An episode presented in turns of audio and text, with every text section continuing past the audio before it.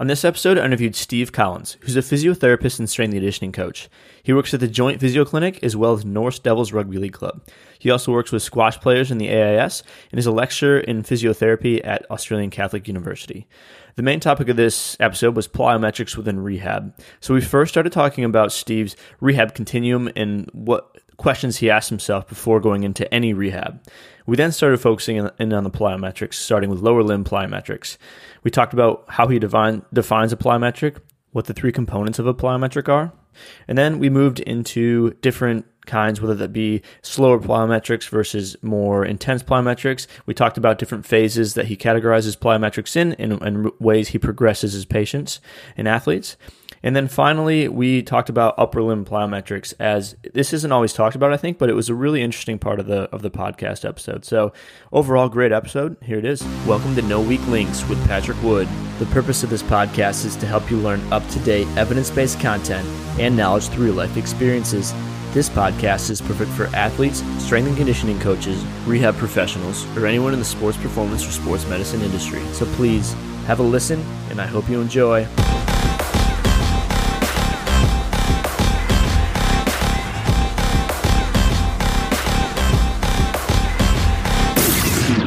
Welcome to No Weak Links. I'm your host, Patrick Wood, and today I have on Steve Collins, who is a physiotherapist as well as strength and conditioning coach. He works at the Joint Physiotherapy, he works for the Norths Devils Rugby League Club, squash with the AIS, and is also a lecturer in physiotherapy at Australian Catholic University. So thank you very much for taking the time to be on. Um, if you just want to maybe go in a little bit more about yourself, kind of where you, um, how you got into these fields, how you got interested in this, and then if you want to expand a little bit more on any of your t- um, your positions at the moment, that'd be great.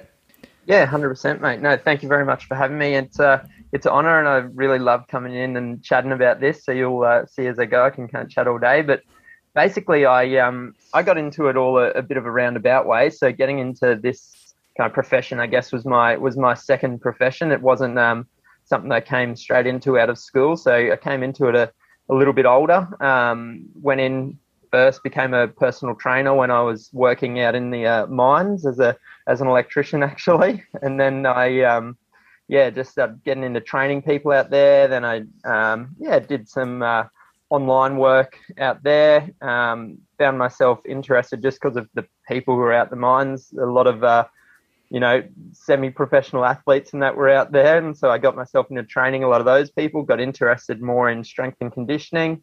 Came back, got into a exercise science um, degree. Uh, got through, transferred over to physiotherapy. During that time, I did my ASCA level one, and in my last year of physio, I did my ASCA level two, um, or second last year of physio, did my level two, which um, if anyone else has done that, it's quite a quite an undertaking. So it kind of was a big uh, me having to decide what I'd what I'd uh, put priorities to. There was some subjects in uni where I just went, nope, I got to, you know, finish my research paper and whatnot. So it was, uh, it was interesting there. And then, um, yeah, from there, so it was good. I got to working in a lot with kind of combat sport um, athletes, mostly in the field sports, went in towards rugby league um, a lot with my ASCA level two stuff. So I was working um, with uh, feeder club, I guess, for the Redcliffe Dolphins. It was at the time. Um, so we were feeding into their Q Cup team. I did that for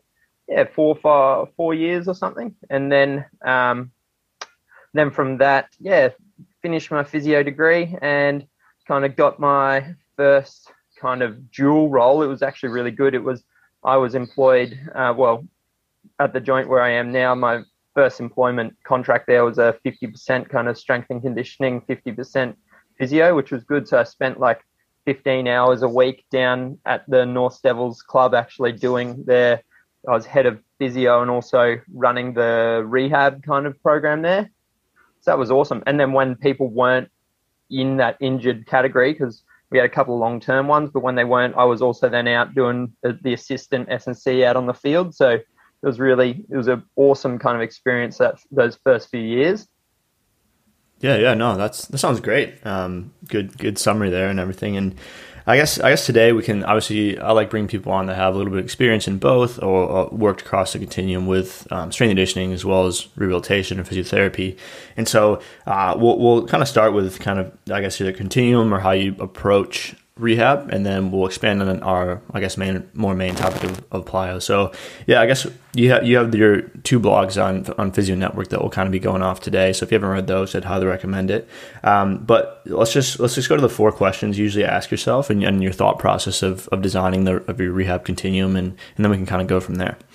Yeah, well, the rehab continuum kind of came out of necessity, actually. Like when I was in that that first role where I was kind of that dual down at down at Norths there, um, where I was both S and C and kind of overseeing a bit of a rehab department. Well, then I was having to um, have a lot of interns who are in their either second or third years of physio or um, exercise science degrees, and I was kind of having to try to outlay something that was just easily followed for anyone coming across, so that way at the time, all the squads were kind of working in together. So my job was kind of overseeing, but then there was like the main squad, but then all everywhere down to I think it was like the under 20s or under 18s it was. So you know the hundred odd players, there's no way I could be over it all at once. So then, so people weren't questioning me all the time. I came up with this thing basically of a continuum that basically just outlines in rehab and performance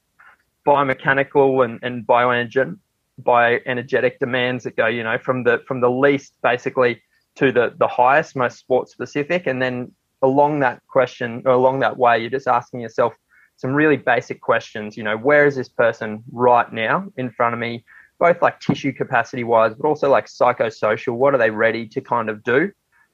And then like, you know, what is the next part of that continuum? Where's the next like goal that they can get into? Okay? And then basically it's what okay what it is can i do like right now? What can i program for that person right now to get them from basically that step to the next step?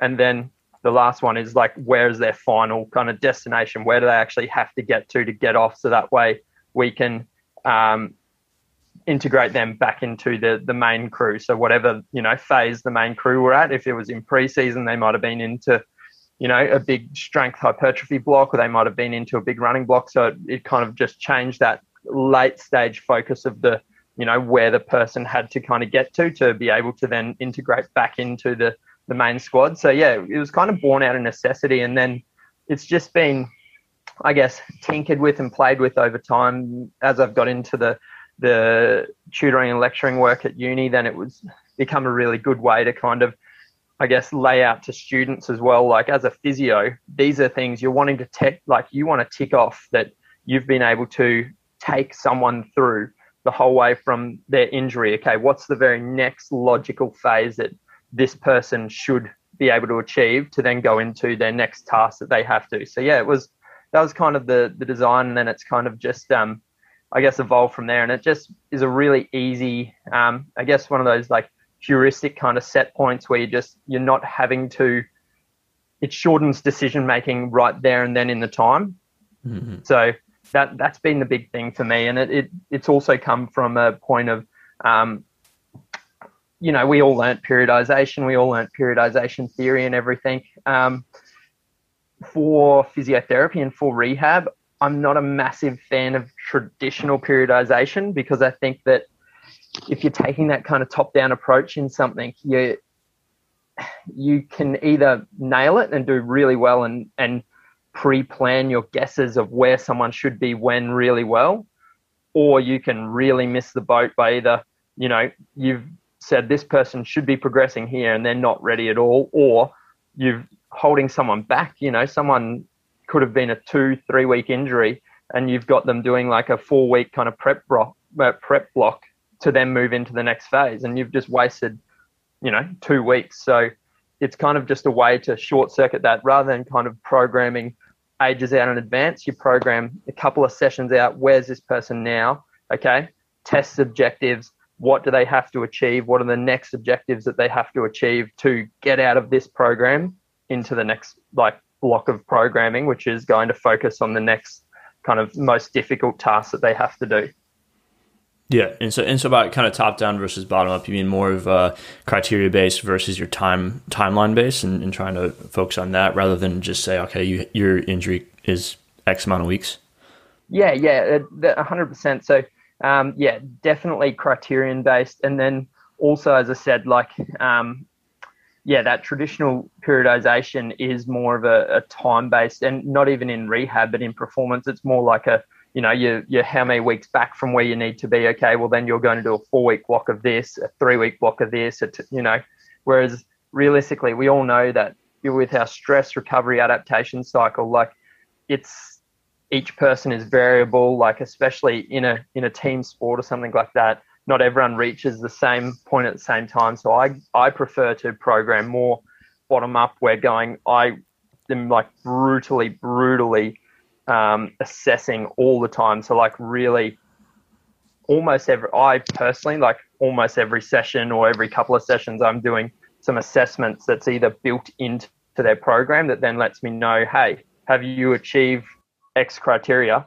We're going to be able to move you on to the next kind of program. And, and each program for me is a stimulus that I apply. So, and basically, I then just see how many stimuluses it takes for you to reach this next kind of level. And then that's a really good thing for an athlete as well because if you if say you know it's taken them five exposures to a certain stimulus to move on to the next um, next part of the continuum well then they have a little setback or something. You have that there to go hey we'll go back to that last stage okay?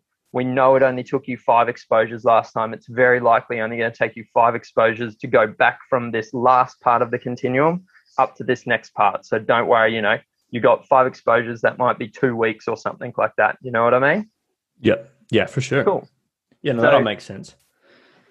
Yeah, that's how I light out. And then like into plyometrics, I guess, is the the bit that you really wanted to dig into, wasn't it? Yeah, so I mean, I guess it, it depends. if you do you think you want to go more into into your over the phases and et cetera and talk about that, or do you think it'd be that which you kind of went over it puts the base for how you then program plyometrics? I think that kind of puts in place a nice little base, and then we can kind of cover over anything else that we that we I guess require. So just with the baseline knowledge in the back of the head that I'm not I'm not um, like top down. I'm not pre-planning these phases or stages. I'm just basically assessing at the start of a phase, whether it's like weekly, even session by session, if it's really early in the days, okay. Um, and then I'm putting in place a, a program, a plan, a stimulus that they then repeat until they are out of that kind of phase. So that's kind of the, the baseline that's going there. And along that, for me to know where they are, I'm asking myself those four questions. You know, where are you now? What do you need to get to at the end there? How can I get you from this phase now into the next phase? And what is that next phase? So that's kind of the the the global of how we do it. So yeah, that's uh that's how we go. Perfect. Alrighty. Well, I guess uh, if we just, well, I just want to, we'll start with uh, general plyometric questions, talk about lower limb, then maybe go to your upper limb since you even have that blog as well. But I think first question off is um, how would you describe plyometric uh, or, or what is it exactly? And then obviously it's a continuum. So um, I guess people get really caught up in terminology a lot, I think. So I guess if you want to describe in your view what it is and then dispel any myths or whatever you want with that.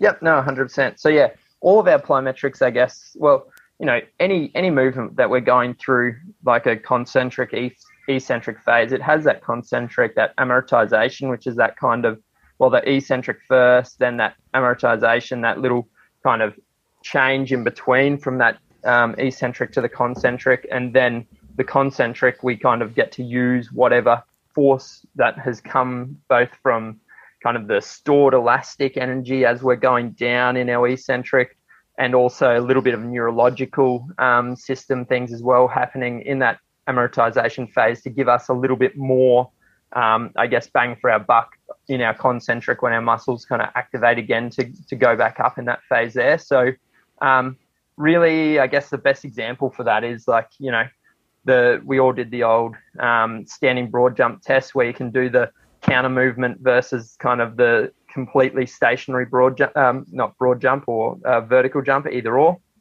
So we know that we're going to get, you know, greater distance when we do the one that we actually are allowed to drop into from an eccentric amortization up into a big concentric phase um, into that jump versus if we kind of were just starting from a from a dead stop and then having to do a concentric contraction on top of that. So I guess your plyometric that people traditionally think of with programming does involve, I guess, that whole phase going from eccentric through amortization up into the concentric, and that that for me is the end kind of well, that's that kind of mid phase in in as far as a uh, the biomechanics of of a um, of a plyometric. So that's kind of not the highest level plyometrics that you need to achieve, which would be doing that multiple times over and over. Okay, that really is then testing kind of your maximal demand kind of part of it. But we can also think like if that's our baseline of what we're thinking of with a plyometric, the down, quick, middle, and then back up phase. So if that's our kind of baseline, we also need to be able to regress that back to, as we were talking about, you know, those ones beforehand, which is just going from a stop point to moving and jumping, or even less than that. Sometimes we just need to see that the person's actually able to um, kind of, uh, I guess, accept force. So so my continuum basically looks like that. It goes, can they accept force? You know, yes, no, that might be the, the thing that we have to train first. So that's, you know, in lower limb, we're thinking things like our pull shots, our snap downs, our altitude landings, anything where we're kind of just doing that deceleration, you know, that, that kind of being able to um, take force through that muscular musculotendinous unit, have it ready, have it set to kind of um, absorb that force, but not have to do any of anything with the force it absorbs. Okay, so the impulse um, time in which you kind of got to dissipate the force of your body weight coming down is that little bit longer. You're not having to do anything with it. It's a lot less mechanically demanding on, I guess, your whole musculotendinous unit. So that for me is kind of the the starting phase. Um, in saying that, people kind of get this a little bit, um, I guess, wrong. And they think that I think everyone has to start there. And this is why I do that assessment kind of thing because if I assess you and that you don't need to start with um, like you're nailing um, force absorption, there's no need for you to start on doing, you know, two weeks of snap downs or something before we can actually get you into hopping, jumping, all that type of stuff. Like that would be wasted time. You might do a little bit of work there if your technique or something needs a, a little bit of work if you're not doing the correct force absorption kind of strategies that I'm after. If I wanted more knee dominant versus hip dominant, there's something kind of there to um, to look at. But that doesn't mean that we have to spend all of our time there. If you know you can adequately absorb force, well then we're not going to do a force absorption block um, programming. We're going to move you off to so the next one is like force creation. So that's basically okay. Yep, I can see I've just broken my plyometric down into you know the deceleration phase and then the acceleration phase, which is the force creation, being kind of two separate um, entities. So I can see that if you can do the force, you know, acceptance, and you can do the kind of force creation, which is say a good example is a standing broad jump, just from kind of starting just a single standing broad jump, okay, that has like one force creation phase and it has kind of one, um, I guess, force acceptance phase in it. That's a really good um, example of that first little progression there.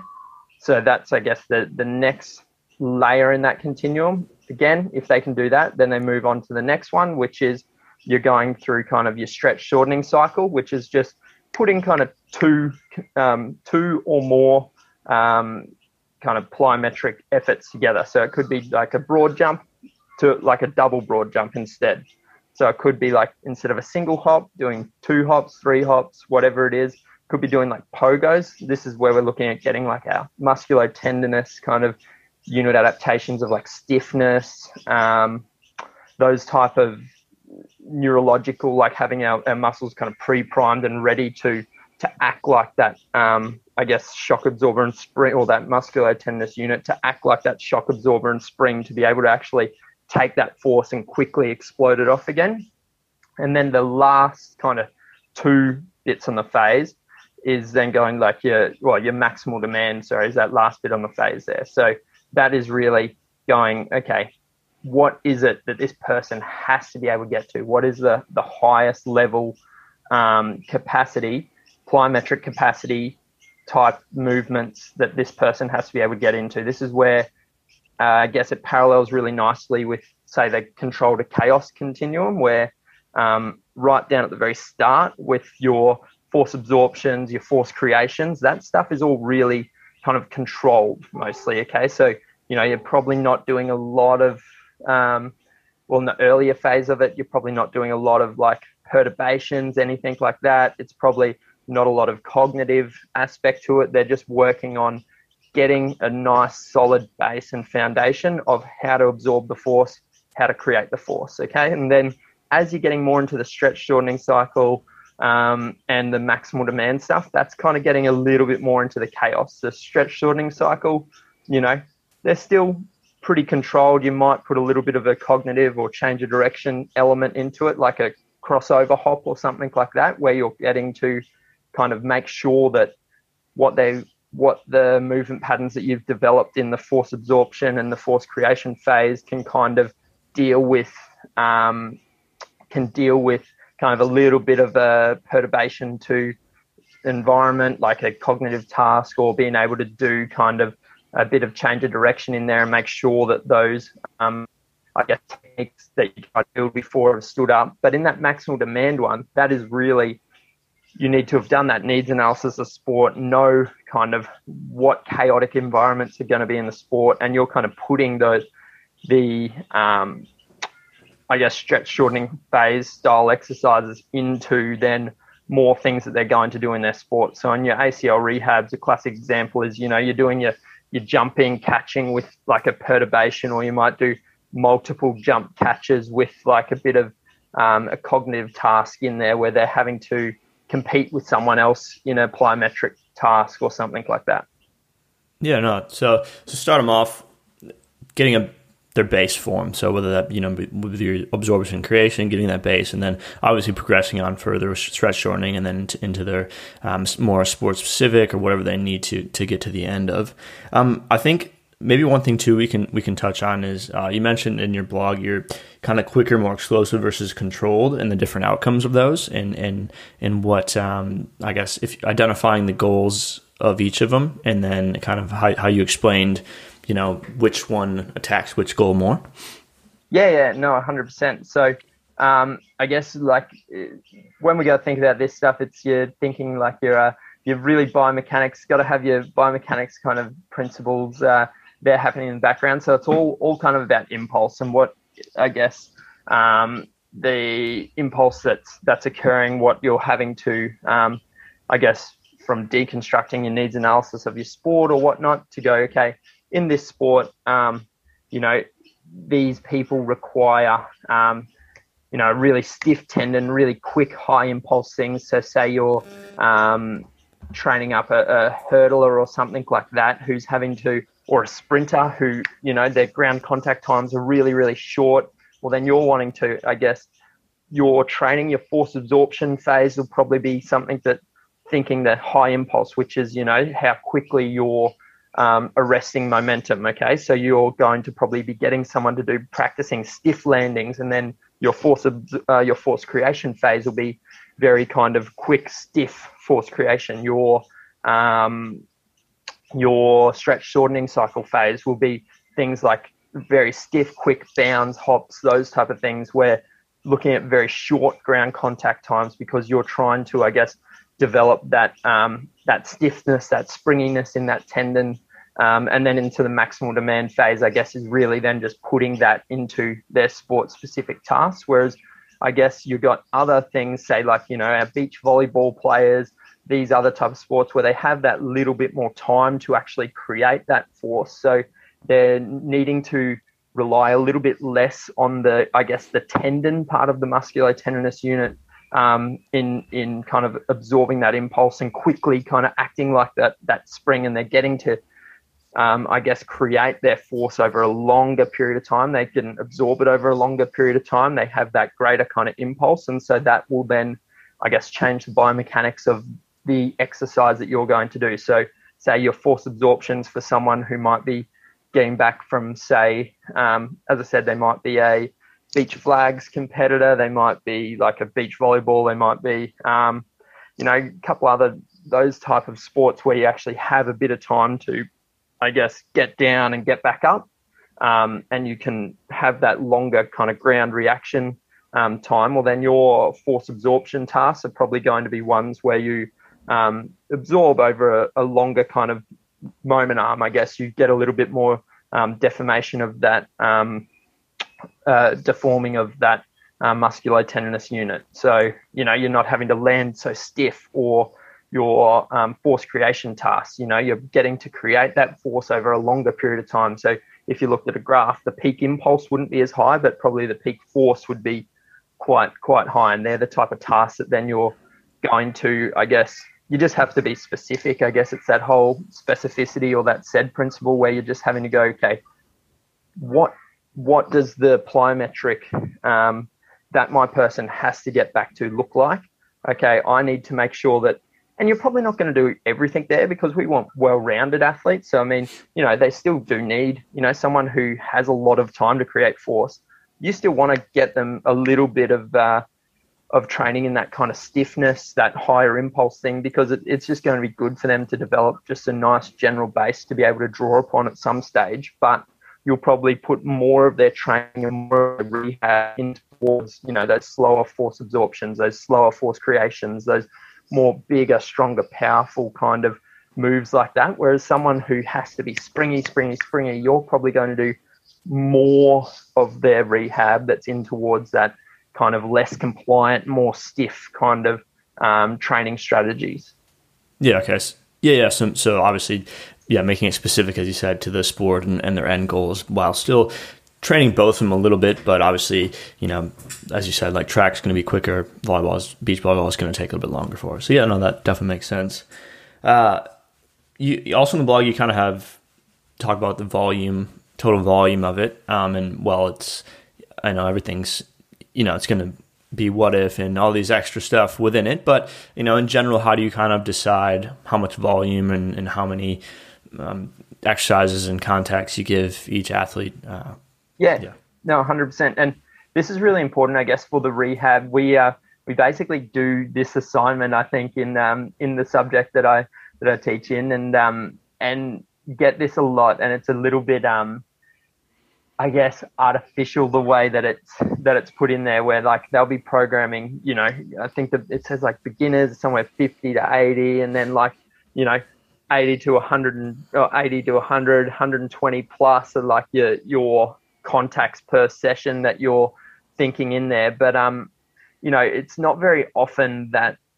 Well, maybe now in lockdown, you are giving probably a lot of more very plyometric only or plyometric specific kind of programs. But most of the time in our rehab, if you're thinking about like the the neuromuscular demands of, of kind of a plyometric, um, I guess most time for let's put a like physio kind of hat on here in rehab, you're probably not going to be prescribing like too much plyometric only to someone coming back from that musculoskeletal kind of um, injury because like you know that you're going to hit capacity pretty kind of quickly. Like those all those numbers are like being on like healthy um, college i think it's like nsca kind of um, college athlete type stuff is what that's been mostly kind of studied in. So I usually say mixed programming is a better way to do plyometrics where you kind of, you know, you do, you put it in with your kind of strength and power work where you're probably doing somewhere from two to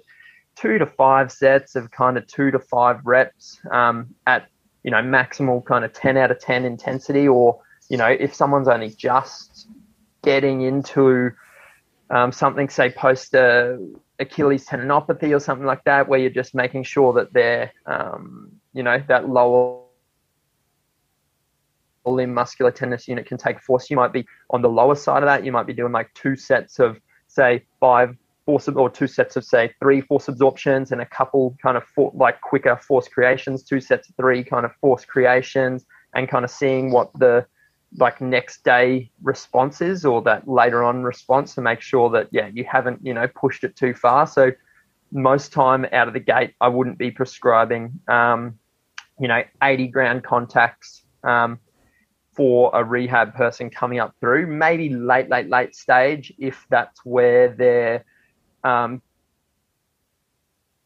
cohort was at if their cohort really i'm um, say basketball player or something and they were you know in a phase where their specific training, maybe not their S&C training, but their specific training was um, like their their actual sport training was in a really high kind of um, high specificity um, kind of a, of competition type of phase. Well, then you might be having to make sure that you've at least seen that they can tolerate, you know, around that 80, 90, 100, 120 kind of contacts in a session and gone and tolerated it well and gone, okay, yep, we're good to be able to put this person back into full training kind of thing because that's another thing I'm I'm big with with plyometrics in rehab is I guess you're wanting to at most times make sure that and I guess with anything that we do you I don't I'm not happy to I guess hand someone over back into full kind of training or whatever unless I've I've assessed that they're going to be able to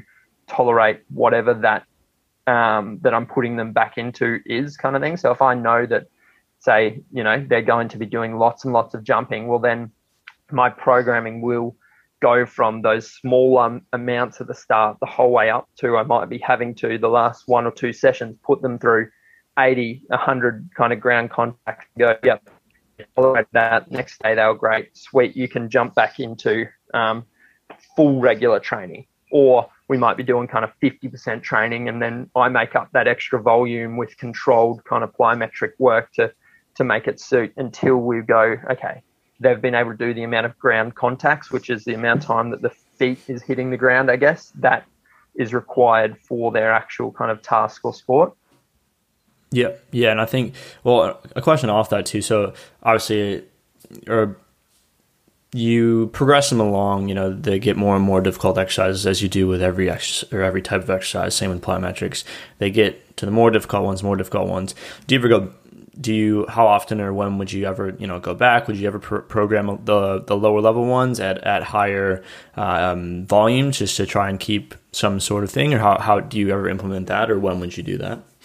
Yeah, hundred percent. And um, I like it again. I'm big on this where because everything has, I guess, as we're going up the scale of biomechanical intensity with something, um, we got to think like everything in life is just a stressor. So I'm massive on like um, Dr. Robert Sapolsky, that why zebras don't get ulcers. If you've ever ever heard of him, like he's come out recently in like 2019 with an awesome review on like the human stress or just the mammalian stress response. And basically, the way I think of everything in life is stressor and stress tolerance. Okay. And so we're building someone up through these kind of more intense biomechanical things. And we're going, okay, I can't be putting you into 120 kind of ground contacts of like maximal demand or, or stretch shortening cycle plyometrics.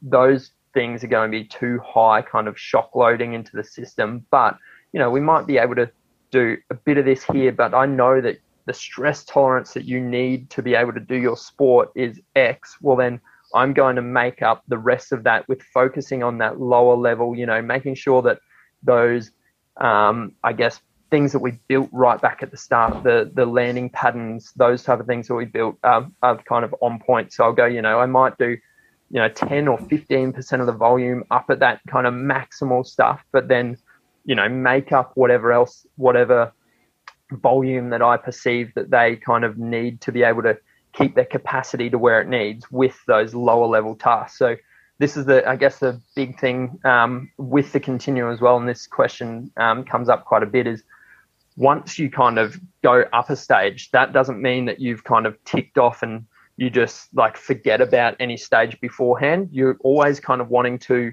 there'll always be something in that that you're wanting to either maintain to maintain volume because it's at a lower intensity or to maintain because you know we let you go up because you've passed off certain kind of um, i guess criteria, but there's still things that we can perfect back there. Like again, I I, I will let people kind of um, move on to the next kind of phase before they've perfected everything. As long as they're safe, they can do it adequately, and we can build some load tolerance in that next phase. But I'll be still working on then perfecting the things that they didn't kind of perfect in that phase beforehand. So say, you know, someone could be up doing stretch shortening cycle, maximal demand plyometrics, but then we're still finishing off by, you know, the end under fatigue, having a look at what their force absorption kind of strategies are like, because I guess that's when our like our ACLs, all that usually are. Well, actually, the the research is saying now that it's more um, in a lot of field sports. I think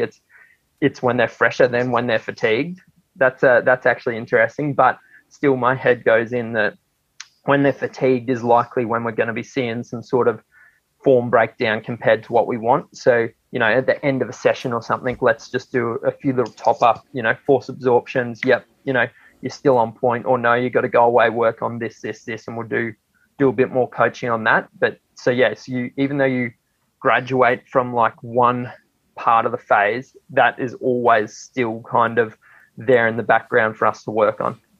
Yep. Yeah, that makes sense. just as any other exercise, similar thing. Obviously, you know, just because they get the end stage of barbell back squat doesn't mean they never, don't ever do, you know, anything else that's a little bit low, lower level. So yeah, it definitely makes sense. Um, I think maybe next. So I think it's lower limb. Obviously, is talked about quite a bit uh, with, you know, plyometrics training, etc. But I think, and and your kind of the, the different phases that you've outlined here, um, they uh, you, you transform over to the upper limb, which I think is, is is an interesting topic. So maybe you want to talk about kind of how you started doing that and and in ways that, or I guess yeah, sorry, walk us through the thought process and what you've designed for that. Yeah, definitely. So again, I just go through the the same kind of idea of the increasing biomechanical demands from your force absorption, your force creation, your stretch shortening cycle, and then your maximal demand. But I guess with the upper limb, you know, in our lower limb, we have like that athletic position that everyone's wanting to find. That's where you're wanting to get strong. That's that. In the upper limb, it's so um, variable. It's it's so task specific. You know, plyometrics for the upper limb for a baseball pitcher is you know throwing. It's that you know that quick or the and and the really fun thing to think about with the upper limb, I think, is that you know because of the the glenohumeral joint, the the way that it is, um, I guess you're having in your cocking phase, any throwing or serving, any of that stuff, you're having a you know a stretch shortening cycle kind of anteriorly, but then it's a different, um, complete different strategy to then at the end phase on your kind of, I guess, recovery of after you've thrown the ball and you're trying to decelerate your arm, that's a complete different than um, stretch shortening cycle, complete different plyometric occurring kind of at the posterior cuff. And so, say you're returning, um, you know, a thrower, you're returning a tennis player, you're returning someone like a, even a, a, striker, so like a, a, a fighter to um, sport, you're having to think, okay, what type of plyometrics are my, I guess, anterior chain um, having to go through here? What type of plyometric forces are my kind of posterior um, chain and posterior shoulder girdle having to go through here? So rather than it being kind of in this uh, lower limb, more this one, likely most of the time, this one kind of position, um, unless you are returning someone who has injured themselves in like kicking or something, then that's a little bit more similar to what we're talking about now. But because it was the the closed chain stuff versus the open chain, it's just that the speeds at which it happens are so different. The um, and and then the speeds at one side of the body versus the other side are so different. So um, some research that I found that was pretty interesting is basically, you know, it gets up to I think it's about nine thousand degrees per second with like a, a, a baseball pitch throw there. So I mean, there's some really, really massive impulses that our posterior cuff is having to, I guess, absorb and make sure that your basically your, your glenohumeral joint just doesn't continually travel into rotation, uh, internal rotation. So you're having to make sure that through your rehab, um, you've built up the re- requisite strength, you've built up the requisite um, power, you've built up the requisite speed strength, you've built up the requisite strength speed um, to act, or strength speed and speed strength to actually get someone to the point that they're going to be able to start to do some force absorption work. So you want to have kind of built, I guess, their just normal musculoskeletal resistance training capacity in the background through kind of your that force velocity continuum to be able to go, okay, I know that now we're ready to be able to handle those high force absorption loads. So that's even before you're getting into kind of your the force absorption kind of part of the of the plyometric continuum. You're wanting to make sure that you've kind of surfed that force velocity curve in your resistance training to go, yep, you know, my upper limb is in and ready to actually start to absorb these these massive forces that um, that it's going to have, or this massive impulse that it's going to have to to stop in something like a, a baseball pitch or a tennis serve. So it's um yeah, it's really interesting. So and as I was saying, with so I guess because it's an open chain movement um, at the at the glenohumeral joint there, when we're doing something like our our tennis serves, our throws, you know, it's a very slow, longer impulse. Um, I guess stretch shortening cycle. Well, not very slow, but a slow compared to what happens at the end of a throwing phase. Um, in our cocking phase, through that anterior chain is having to do that kind of force absorption characteristics. So then we're going, okay, well, I'm going to have to kind of do things for um, my force absorption plyometric continuum through the anterior chain that might be things like, you know, slow, like not force absorption in a stiff position. It might be absorbing that force kind of as they're moving through kind of glenohumeral joint um, extension. So from glenohumeral joint flexion into glenohumeral joint extension, or from or the opposite as well if it's going into like a, a or from glenohumeral joint um, kind of horizontal adduction to horizontal abduction, but something that's kind of moving through that at and having to absorb force at a kind of a, a bit of a slower rate, um, and then building in its plyometric, so its force creation capacity in that same zone. So you know, it could be something like, you know, you're doing your just kind of your altitude landings like what you were in your lower limb, but you might do that from, say, having your hands out stretched on a, you know, um, on a dumbbell or on a um, kind of a, a, few weights plates either side of you, and then kind of just coming off those plates onto the ground out at kind of relative glenohumeral joint um, kind of slight external rotation, horizontal abduction, something like that, where you're having to absorb force out there and then kind of slowly lower your chest down to the ground to get it used to being able to create that kind of anterior force absorption um, kind of force. From there, you could move then into something like your, um, I guess, a, a clap or a, a plyometric push up from that same position for your force creation kind of phase. From there, you could move then into um, doing like just multiple um, clap push-ups, something like that, to then create that kind of um, ability of that stretch shortening cycle to kind of go and then um, and I guess reproduce that force again, create um, through that amortization phase, and then kind of your maximal demand stuff would then more so be looking like things up in that kind of throwing, striking, um, punching kind of um, kind of exercises, some banded versions of. So, so with the squash guys, when I was returning them, their maximal demand plyometrics would be things like, you know, we'd have their rackets, would have their arms out in those kind of vulnerable but like um, sport specific positions, and they'd be doing some very quick kind of um, repeated um, movements into those bands where they're having to create and absorb force through different ranges in those um, kind of sports specific positions. Um, so that's kind of for the anterior kind of side of it. But then we also have to remember that we have our kind of posterior cuff as well, or our posterior kind of shoulder girdle, which is usually having to then do like a deceleration, um, I guess, part of it, and that it, and then get your arm back and ready to go again in a second. So if you're punching, it has to kind of, you know, decelerate the arm and get it back ready to like fire the next punch off. So then you're looking at, at things like starting your your um, force absorption would be like catching, you know, any type of catching task, catching a ball. Um, actually, a, a, quick little side tangent. One cool one that I use a lot um, with like labral um, or long headed biceps kind of return things that that I kind of implemented a lot in football um, before they got back into um, wrestling um, was um, just like catching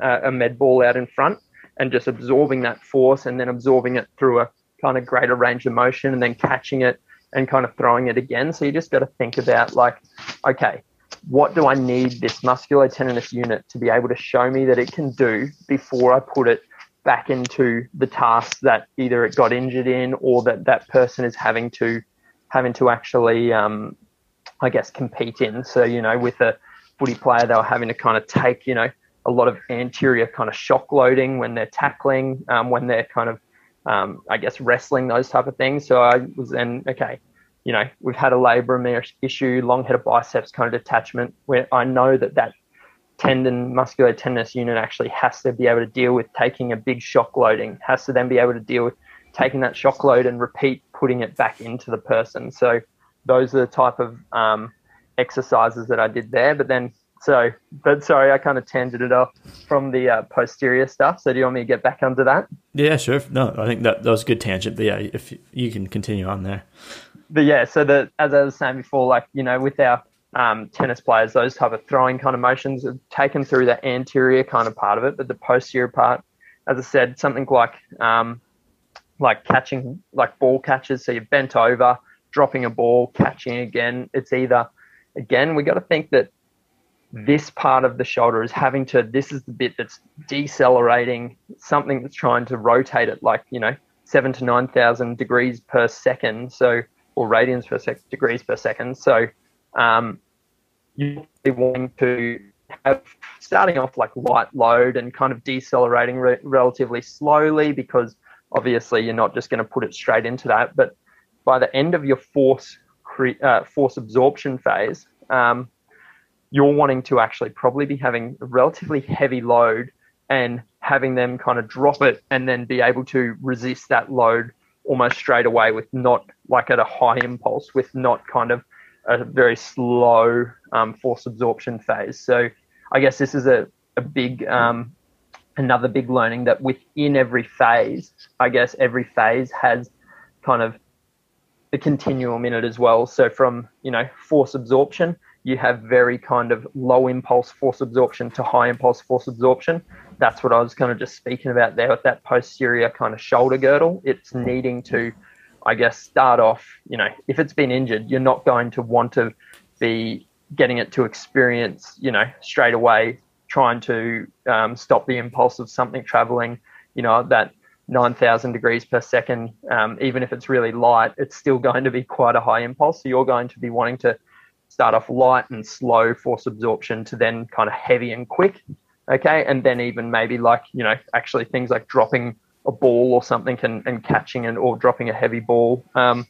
and kind of in that really throwing specific position and kind of catching and stopping it. So from there then your, your force creation um, stuff for that posterior cuff that's really getting it good at being able to i guess retract back to go for a second effort. So um, for that really love things like your explosive movements, your pendlay rows, um, you know, any type of movement where you're kind of explosively taking something up towards your body, okay, for one one kind of effort, and then um, from there we go into, and again, so those I prefer to start off with like almost speed strength and, and strength speed type of exercises, so more traditional kind of resistance training exercises, get the body building kind of a, a good capacity there and then go into our lighter, quicker, um, more sport specific style kind of exercises to at, at kind of bringing the, the arm back, whether it's resisted kind of really quick band work or something like that, where it's having to kind of, um, yeah, bring, bring the arm back to a cocked position. After that, then we have like our stretch shortening cycle phase, and that is where we're doing a lot more of our specific kind of stuff. You know, we are doing, you can do a little bit non specific preparatory stuff, which is your, um, I guess, using your balls, your throw catch repeated, um, like medicine balls, or your you know your speed strength work on on some of your weights. Um, like more powerlifting variants, like your your Pendlay rows or Olympic lift variants, like repeated high pulls, those type of things, where you kind of, you know, impulses are relatively high, but it's that specific kind of bringing it, um, getting the posterior kind of shoulder girdle to um, kind of absorb, create, absorb, create, absorb, create. But then you do want to go into those more highly specific, um, high demand, probably more like banded striking and um, that type of stuff, all those type of drills, banded throwing or throwing with like different um, weighted kind of balls. So maybe it's not their specific um, ball yet or throwing at different distances. So that's one, like I think there's a, a few really good um, protocols for specifically from baseball that I've kind of, um, that I've modified for different kind of patients, which are just, you know, you're throwing at different distances and kind of that therefore um, and and different amount of throws is each throw is your contact, and that kind of changes, I guess, your biomechanical demands on that kind of posterior cuff, um, having to decelerate it, and then the whole way through to your maximal demand phase, which is definitely then integrating back into specific training. So, you know, you're integrating them back into um, striking training, you're integrating them back into kind of, you know, tennis um, practice, but may, or like banded kind of practice with their racket or something like that, where they're having to kind of build that capacity. Same thing with the lower limb, where I might be letting them do some of their actual work, um, some of their actual work with their specific coach, but I might just be doing a little bit of top up extra kind of volume because they might not be able to like you know tolerate the whole stressor of a proper training session yet. So i might do you know, half that and then bring them back and do half more specific banded or, um, you know, controlled striking or controlled um, racket work or controlled something like that. You know what I mean?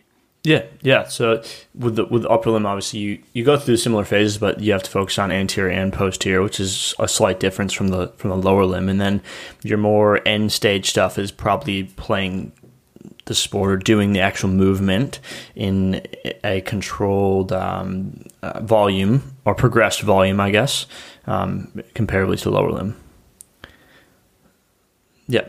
Uh, I guess no, I think that was all really good information. If you if you want to just maybe give like a quick minute, um, any key takeaways or key things you want to stress um, before we sign off here, but I think yeah, that all really made some really good sense. I think I think the key thing to stress basically is yes, don't don't kind of pre-plan where you're at. You can sell your athletes or your patient kind of really short by that. So just be really good at assessing, assess, assess, assess, know kind of what your movement that you're getting someone back to looks like, okay, and then kind of develop a good protocol. Go out, find there, there's some really good protocols out there. Talk to your, um, you know, your orthopedic surgeons. Talk to, um, you know, your people who are high up in your in your sports physio, um, talk to your strength and conditioning coaches, come up with some really good protocols that kind of you go, okay, if if we're ticking this, we can move on to that next little phase, okay, and then um, I guess always assess and just pro. I prefer then to program on the not almost on the run, but like only in short little blocks, so that way you're not doing someone the disservice of going no, we have to be doing only this work now, okay, for a certain period of time, and then we'll move on to this work. You adapt, you move with them. Um, that's kind of my my biggest takeaway there. And then it's just knowing, I guess, moving things through that biomechanical. Where where are they? Where do, where do they need to go next? How can I get them there? And then where do they finally need to kind of end up? And you just use that kind of adaptive process of assessing, programming, adapting, reassessing, and going again to, to get them there. Yeah, perfect. No, thank you very much for that. Uh, if you just want to share, because I know you have an Instagram, and if you have any other platforms and that you share information on, um, share those, and I can put those in the show notes for you. Cool, no dramas. Yeah, so definitely find me at. I think I'm uh, Steve Coach Physio on on Instagram there, and that's where I'll um, share a lot of stuff and a lot of uh, both evidence based stuff and also just memes on all the, the bad things or the average things that I think I see out there in rehab. So, um, yeah. Perfect. Well, thank you very much again. That's all right. No, it's been great. Thank you very much, mate. Thank you for listening to No Weak Links. If you'd enjoyed the show and would be able to leave a five star review on Apple Podcasts, that would be much appreciated as it would help the show reach more people. I also provide free strength and conditioning content and injury rehabilitation content on Instagram at Coach Patrick Wood, on my website, www.patrick-wood.com. All this information can be found in the show notes. Thanks for listening.